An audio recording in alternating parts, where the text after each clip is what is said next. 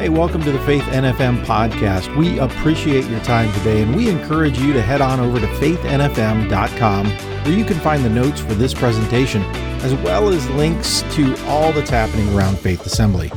Our hope is that this message helps move you forward in your faith journey. Yes, we can't say it enough. Thank you for joining us on this great holiday weekend. Yeah, there we go. I'm Pastor Blake. And uh, thank you for joining us online as well. I love extended family, uh, I love this uh, holiday weekends because you get to spend some more time with your family. Uh, and uh, one of the things we like to do as a family is find one of those unique shows. And there's this show called Alone. Uh, if you're familiar with it, it's the concept of they take 10 strangers, okay? Who are wilderness experts, and they place them out in the wild all by themselves. They give them 10 items. Okay, and so they go through this whole process, and the, the, the idea of this competition is to see who can last the longest in this complete wilderness scene. There's nothing around. They have to learn to hunt, they have to learn to fish. They're eating certain kinds of plants. It's pretty epic. It's, it's very interesting. So, my boys, they, they kind of lean in and they start watching, and they're fascinated by the show. They're like, Dad, what are they eating, man? And they're like, kind of confused, like, Dad, can we go eat the grass outside? I'm like, No, boys, no. Now, being brothers, they like to compete a little bit. And my youngest, he's like, I can outlast you outside, Bodie. And it's like, okay, calm it down. And so I'm like, fellas, this is what we can do. Actually, tonight, I'll send you guys outside in the woods out here in Florida and see who can last the longest. They're instantly like, Dad, we don't want to do that. It's too hot. There's bugs, you know? And so you're like, I got a couple tough guys. And then together, they're like, Dad, we know one thing. We for sure can outlast you. And I'm like, whoa, talk about a breach of manhood right there. So this show's pretty epic, but what's fascinating about the show alone is, is it's not the physical turmoil that they go through. It's not this, they, they can't hunt or fish, though that's some of it, but the contestants, they wrestle and struggle the most with being alone. They're missing their families. Almost every person, every segment that you see is this oh, I miss my kids, I, I miss my children, and they're playing for half a million dollars. And to whatever extent that that might be in their life, how might that change their life, they still be like, I'll give it up to be back united with their families and their loved ones. See, the irony of the whole show is this that you and I are not wired to be alone, but to be united.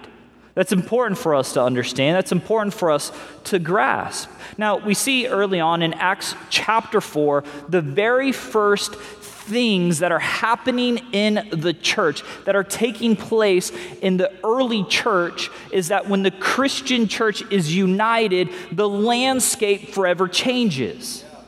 Now, this is what the, the people outside of the church would like you to think that you can be united with someone who doesn't know God versus someone that does know God. The truth, that's sometimes what we don't like to maybe step into or, or talk about, is this the church is called to be united together, brothers and sisters in Christ. Apart from that, the secular worldview will never see the way a follower sees. See, our understanding first begins with a biblical concept, and then we go from there. The secular understanding, someone who's maybe far from God, who doesn't have a personal relationship with Jesus, likes to think that we can unite over certain actions and certain causes and God, guns, and country. And the truth be told, those things, though some might be real for you, don't unite us. Only Jesus can unite us. So, the church, we call today United Sunday, and Acts chapter 4, verse 32 is where we're going to look at, where we see a group of believers come together. All the believers were united in heart. That means the spiritual of their the spirituality of their activity and mind. So they're united in heart and mind, the way they're thinking and what they were doing. And they felt that they owned they and they felt that what they owned was not their own, so they shared everything they had. And in other words, there's this understanding of being united under their activity of worship and praise and, and learning about Jesus and who he was in their life that it so connected them in a way nothing else could. And then there's this understanding that not everything that everything they had, not one item they wouldn't be able to give up for the need of the greater good this, this all encompassing mentality of unity. See, the big idea that I want to talk to you about today is this simply this that unity brings opportunity. You can write that down. Unity brings the greatest opportunity. When a church comes together and it's united, brothers, sisters, people from different backgrounds, upbringings come together, man, it is a powerful force. But even when we look at unity overall and how it connects with our life and what we go through, let me just highlight a few things of where it matters to be united in God's ideal ways. First, God's ideal is this that we're united lifelong in marriage, and that the happiest people that we are, husbands and wives, is that we hang into that marriage. Now, we get that it can be difficult. We know that it can be trying, but check out some research that came out by a, name of, by a lady named Linda Waite. There's research showing that if you want to be happily married in five years, you might as well stay married.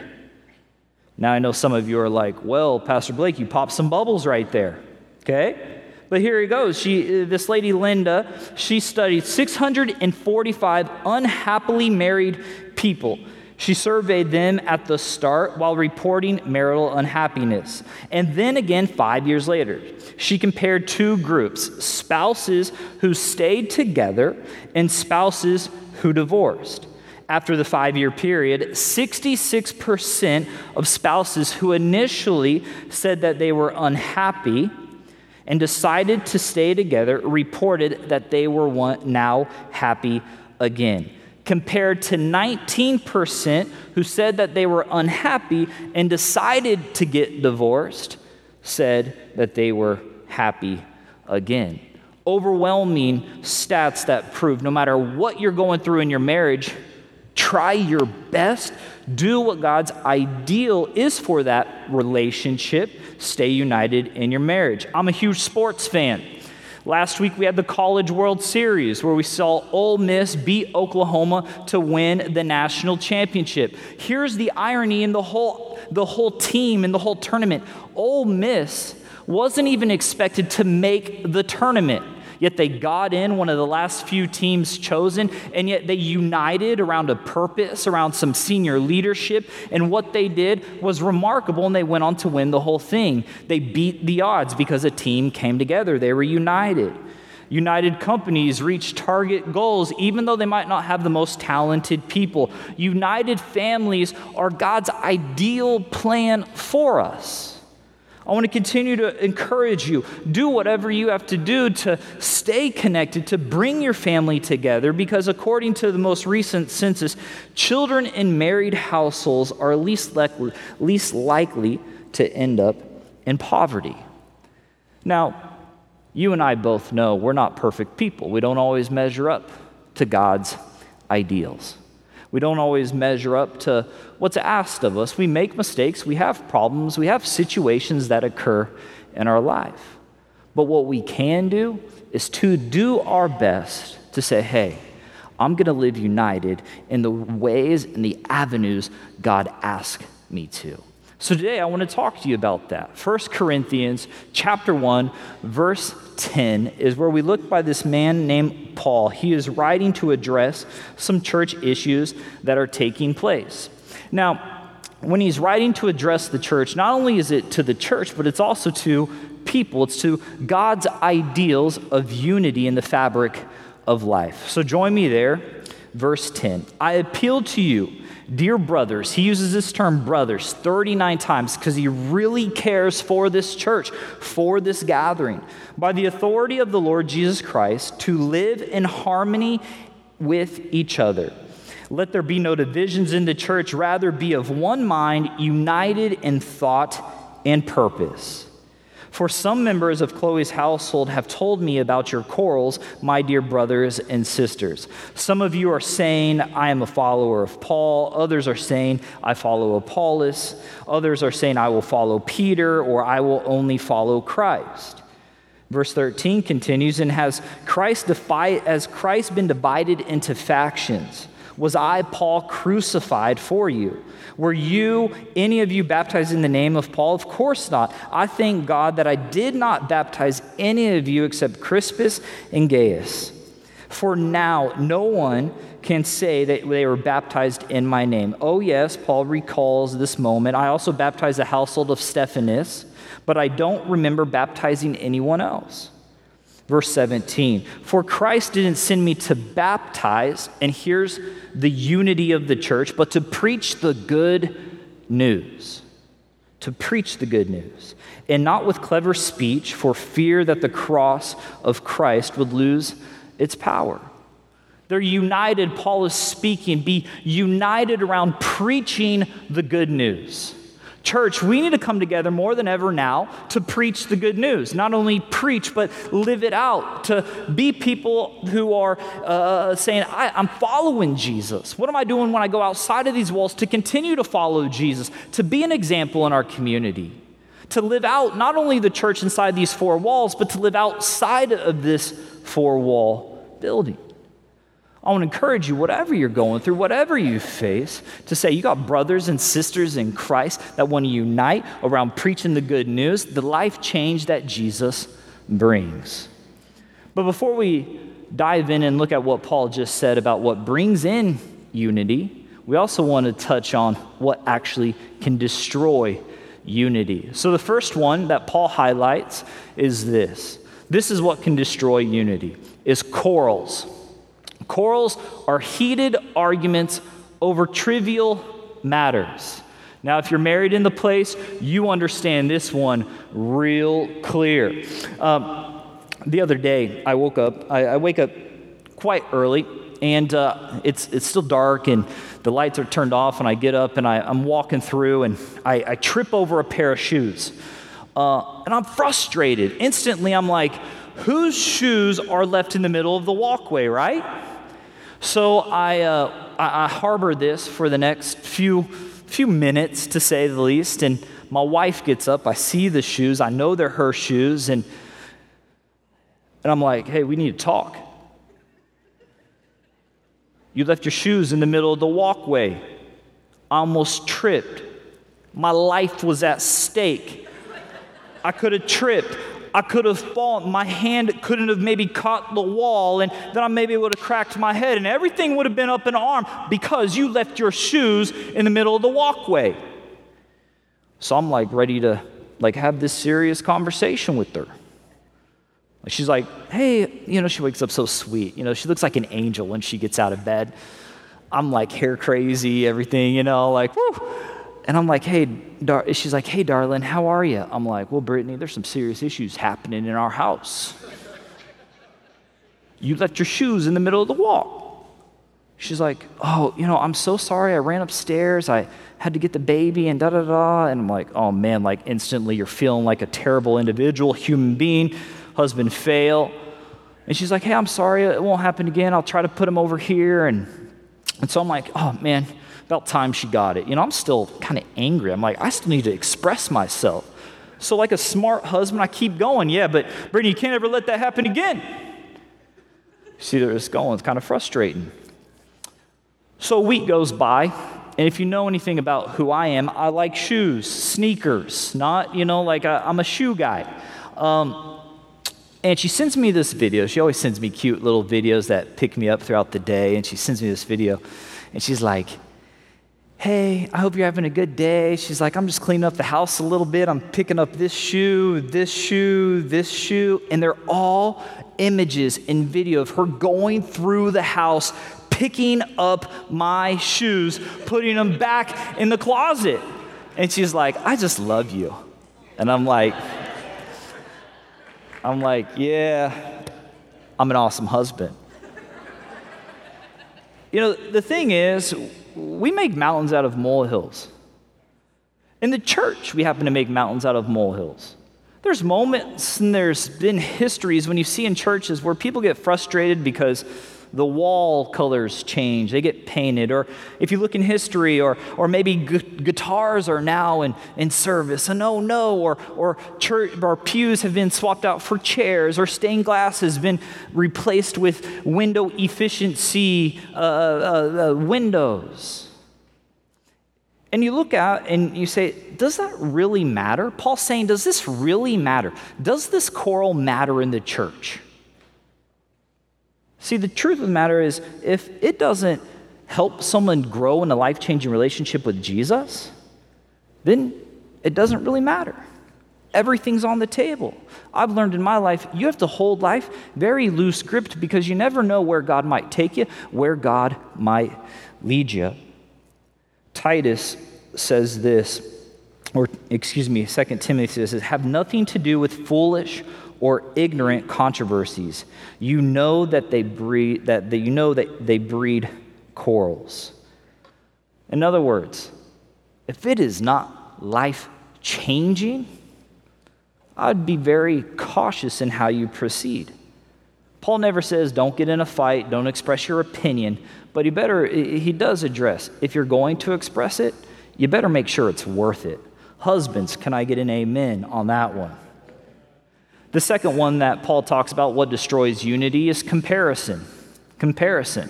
We see this quite through we see this quite often through scripture. You look in 1 Corinthians chapter 1 and, and 12, he says, This is what's taking place in the church. He says, Some of you are saying, I follow Paul, others are saying, I follow Apollos, others are saying, I follow Peter or Cephas. And the idea is this that there's people that the church members are saying, Oh, I like that teaching. I like that music over there. Oh, I love the way Pastor Chris got up here and pray. Oh, man, he's dynamic and he looks good with his perfect hair. And you get up here and there's different things, and we become very consumeristic in some aspects. Paul's saying, Don't compare. See, a lot of times we like to compare, right? But comparison can, can destroy unity. You hop on social media, people are comparing. Oh man, that family's always on vacation. Oh, that family, they look like they're so happy. Oh man, like I remember, you know, that like, man, my high school sweetheart is living over there, and I wish I could live in that cool of place. Or maybe you're that person and you, and you drive up and maybe you're grabbing lunch or hanging out, meeting new people, and they drive up in that nice truck and you come zipping through that parking lot with a minivan and you're like, man, I wish I could have that truck. It compares. See, Paul's saying that destroys unity because this is what comparison does. Either makes you feel like you're inferior or superior to the other person. That attitude destroys unity. You know, we live in a day and age now where it's like, I like this, I like that, I want this, and I'll go pursue that. When really, when it comes down to living united is saying, hey, I'm going to be thankful for what I have right now. I'm going to concentrate on what God's put in front of me. Galatians 6 through 4 and 5 says this Pay careful attention to your own work, for then you will get the satisfaction of a job well done, and you won't need to compare yourself to anyone else for we each are responsible for our own conduct. We have to come to this understanding that we're not designed, we're not wired to compare, but we're wired to say, hey, God, am I living in companionship with you right now? I love how one author put it a flower does not think of competing with the flower next to it, it just blooms.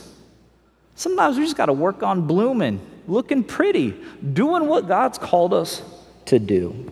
And the third one that Paul touches on is arrogance. Before we, again, I can't say it enough, before we move into what is unity, we need to look at what destroys unity. So 1 Corinthians in 1:12, let me say it again real quick. It says, Some of you are saying, I follow Paul, or I follow Apollos, or I follow Peter. And then he adds this segment, or I follow only Christ. Now, many biblical scholars believe that Paul actually added, I follow only Christ. That there wasn't actually a group or a faction that was saying, we only follow Christ, but what he was talking about is the religious arrogance. One of the greatest deterrents that someone can have when it comes to meeting Jesus is us taking a better than, a better than or a holier than now approach to someone looking at our relationship or looking at our life very legalistic and saying, oh, I do all these things. I spend a couple hours in my word prayer. I go to church four times a month. I go on Wednesday midweek and we start calculating all these wins and then we look at everybody's losses and we start going back and forth and say, hey, I'm good. Like, I, I got it all done. I understand the Bible. I took some Bible courses. I'm great. And we walk into the room and we have this arrogance that can place on Christians. Now, more than ever in this season, in this culture, there are some things that I don't agree with, you don't agree with, that we see that are just voiced and loud at us. We have to come in with a humility so that we can speak, we can communicate, and we can live in life with people far from God and help them experience a life changing message through Jesus. I think a lot of times we get on this high, mighty horse and we look at around, we look and we compare ourselves.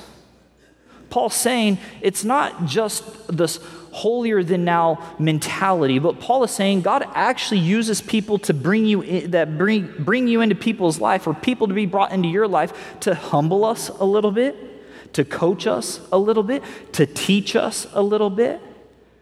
Some people that you might not like right now in your personal circle might be teaching you the most about yourself. You might be like, oh man, I'm, I'm frustrated. Oh, maybe you need to check our attitude. See, Paul's saying right now, you can't just say, oh, I follow Jesus and I'm good. He's saying, you got to follow Jesus and you got to follow some authority, you got to follow some guidelines. You can't be this religious, arrogant individual. 1 Peter 4:18 says this and it's quite kind of hits you in the face if you've been following Jesus for some time. It says this, and also if the righteous are barely saved, what will happen to godless sinners? So, if you are suffering in a manner that pleases God, keep on doing what is right and trust your lives to the God who created you, and for he will never fail he will never fail. It's important that we look, that we address, and we see what's taking place. And remember, that's not what we've done, but it's what God's done for us. Keeping that posture and that mindset of humility. So, today, for the rest of our time, I want to talk to you about how to live united. The first one is this we need to agree to speak the same message. Agree to speak the same message. Now, you might be thinking, okay, how do I agree to speak the same message? We're, we're different and unique. When you look at the language, Paul is talking about this idea of harmony. Okay, 1 Corinthians 1:10, to live in harmony with each other. Now, I'm not musical, musically gifted at all. Many of you have been with us before, you've seen me sing, and it's pretty rough, right? Like, amen on that one. But when it comes to harmony, there's different parts in a harmony. You have maybe alto, soprano, you have bass, you have tenor, and we have these different parts. But when they're singing the same thing, it's sounding beautiful, though they're different. See, when a church comes together and we sing and we say the same thing, we sound beautiful, yet we're different. It's important that we look at that. It's important that we say, hey, you know what? There's some things that are different about you, there's some things that are different about me, but when we come together, we're going to rally around some of the same mission and concept that Jesus has given our church. James 3 3 through 6 says this A word out of the mouth may seem of no account, but it can accomplish nearly anything or destroy it. It only takes a spark. Remember to set off a forest fire. A careless or wrongly placed word out of your mouth can do that.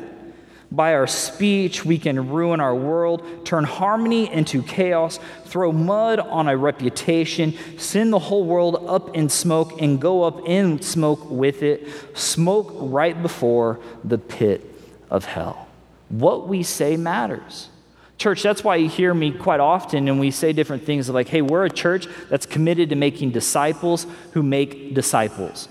We want you to explore. We want you to grow in that area. We want to say, hey, we're a multi generational church. We're a generous church. We're a church that believes that we're a bold church. We're a church that is a missions church. We believe in reaching people overseas, not just here in our backyard. We're a church that serves. We're committed to loving one another through whatever issues that we face with one another. We speak the same thing. And I would even encourage you to do that with your family. If you're a parent, grandparent, someone with influence, when you look and you address some areas of your life, you have to make sure that you're, you're teaching those that look up to you at a very early age of the why you do what you do. We do this thing every day going to school. We do the Hanson huddle. We put the fist in because men rock fists, not hands, fist. So we put the fist in and we say, All right, guys, we're going to obey, we're going to be kind, and we're going to live for Jesus, right? Hanson's on three, one, two, three, Hanson's. So when my boys come and when they see it, they're like, hey, dad, we understand that. I'm supposed to obey. And we speak it. We continue to speak it. Some of us, we need to ask ourselves are you speaking in your life what you need to live out in your life? Are you coming together with your family? Are you praying with your spouse? Are you praying with your neighbors? Are you saying, hey, if you get in conflict with those closest to you, are you going to go and tell all your friends? Or are you going to say, hey, you know what? I'm just going to keep my mouth shut? You got to speak it out. It's this, this idea of harmonizing, knowing before the issue comes what we're going to say. Proverbs 18 21 says this The tongue can bring life, the tongue can bring death or life. Those who love to talk will reap the consequences. to continue address hey, am I prepared in what I'm going to say in my answers? The number two thing when it comes to living united is knowing this that we need to evaluate our actions. Divisions are happening in the church of Corinth over small issues that maybe aren't being addressed, personalities, little issues that become large problems.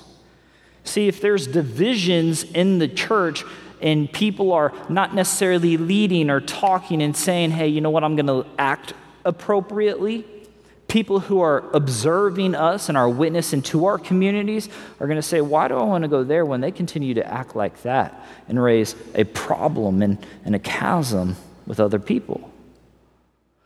Titus 3:10 says this, if people are causing divisions among you, give a first and second warning.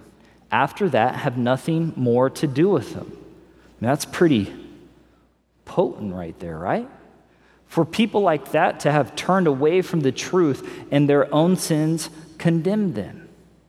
It's this idea that Paul talks about that if someone's not living accordingly and how they should be and they're causing division in the church, that needs to be addressed, that needs to be talked about.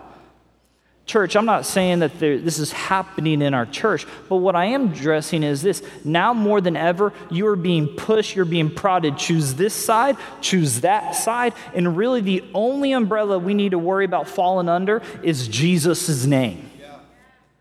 It's saying, hey, I don't care about, hey, right, left. It's, are you liberal Christian, conservative Christian? No, I'm just a Christian. I just follow Jesus. And so we need to evaluate our actions. There's my filter saying, hey, I'm going to look through God's word and say, that's how I'm going to live my life. The ideals of unity in our marriage and our family with others, believers. Or maybe that lady, you know, at Bible study, she gave you that one look. Are you going to go home and tell your husband, Can you believe Barbara Jan gave me that look? Oh my goodness. No, it's our actions. We're going to say, Hey, you know what? I'm going to love people. I'm going to commit to not being divisive because the world is already divisive. And then, number three, when it comes to unity, is this we need to control our thoughts, opinions, and attitude. Control our thoughts, opinions, and attitude. 1 Corinthians 10 see his, his solution to this. It says this rather be of one mind, united in thought and purpose, spiritual activity, worship, and mission. Colossians 3 2, Paul writes a little later on, he says this Think about the things of heaven, not the things of earth. I think a lot of times when it comes to our attitude, our opinions, our thoughts that we share, we need to speak once, but, but think twice.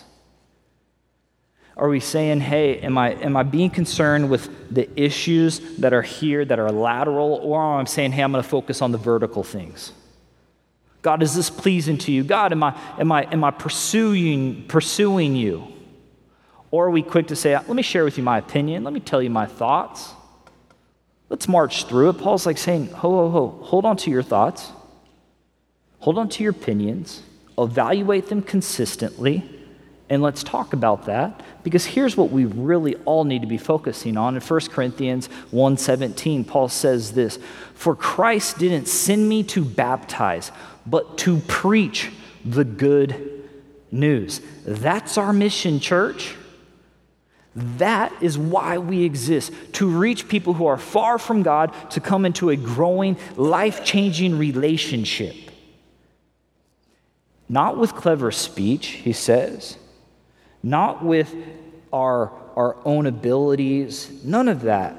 He simply says, for the fear that the cross, that the cross of Christ would lose its power. He says, none of that matters except that we preach the good news of what Jesus has done on the Christ. We have to control our thoughts, our opinions, and our attitude. If we're going to represent what it means to follow Jesus, we need to do those things.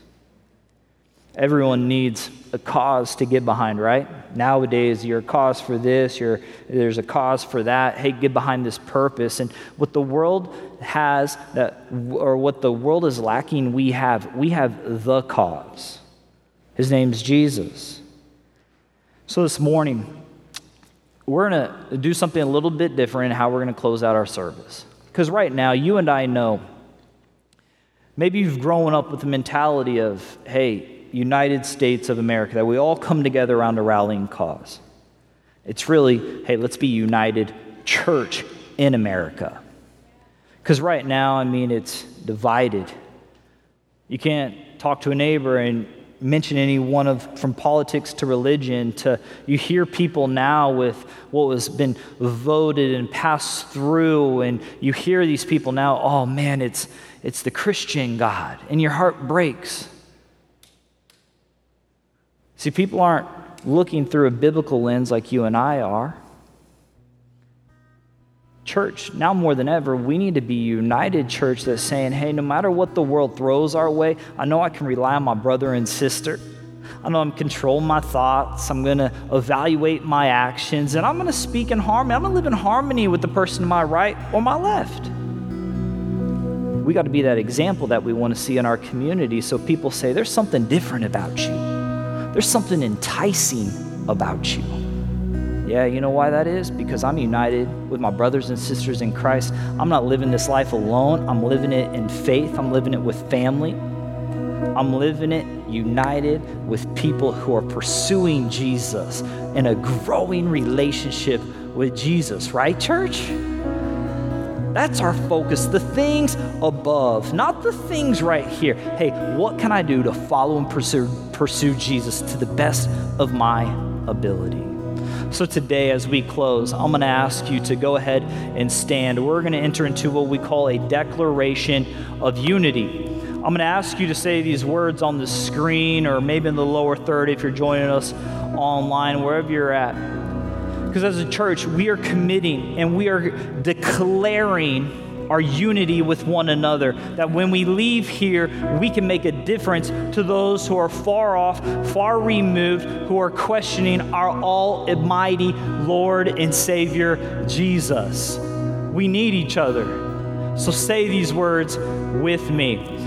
Today and for the days to come, as a church, we will have unity of mind, sympathy for those who are hurting, love for everyone, a heart that receives, a humility that leads, and may we seek opportunities to share the love of Jesus. Church, that is our mission, that is our cause. Let's live united. Thank you for being here this morning. Hey, thanks for listening today. If you have any questions or would like to speak to someone concerning this message, we invite you to fill out our online communication card at faithnfm.com. And if you're able, we'd love to have you with us in person on Sundays at 9 a.m. or 10:45 a.m. or on the best night of the week for Wednesday prayer at 7 p.m.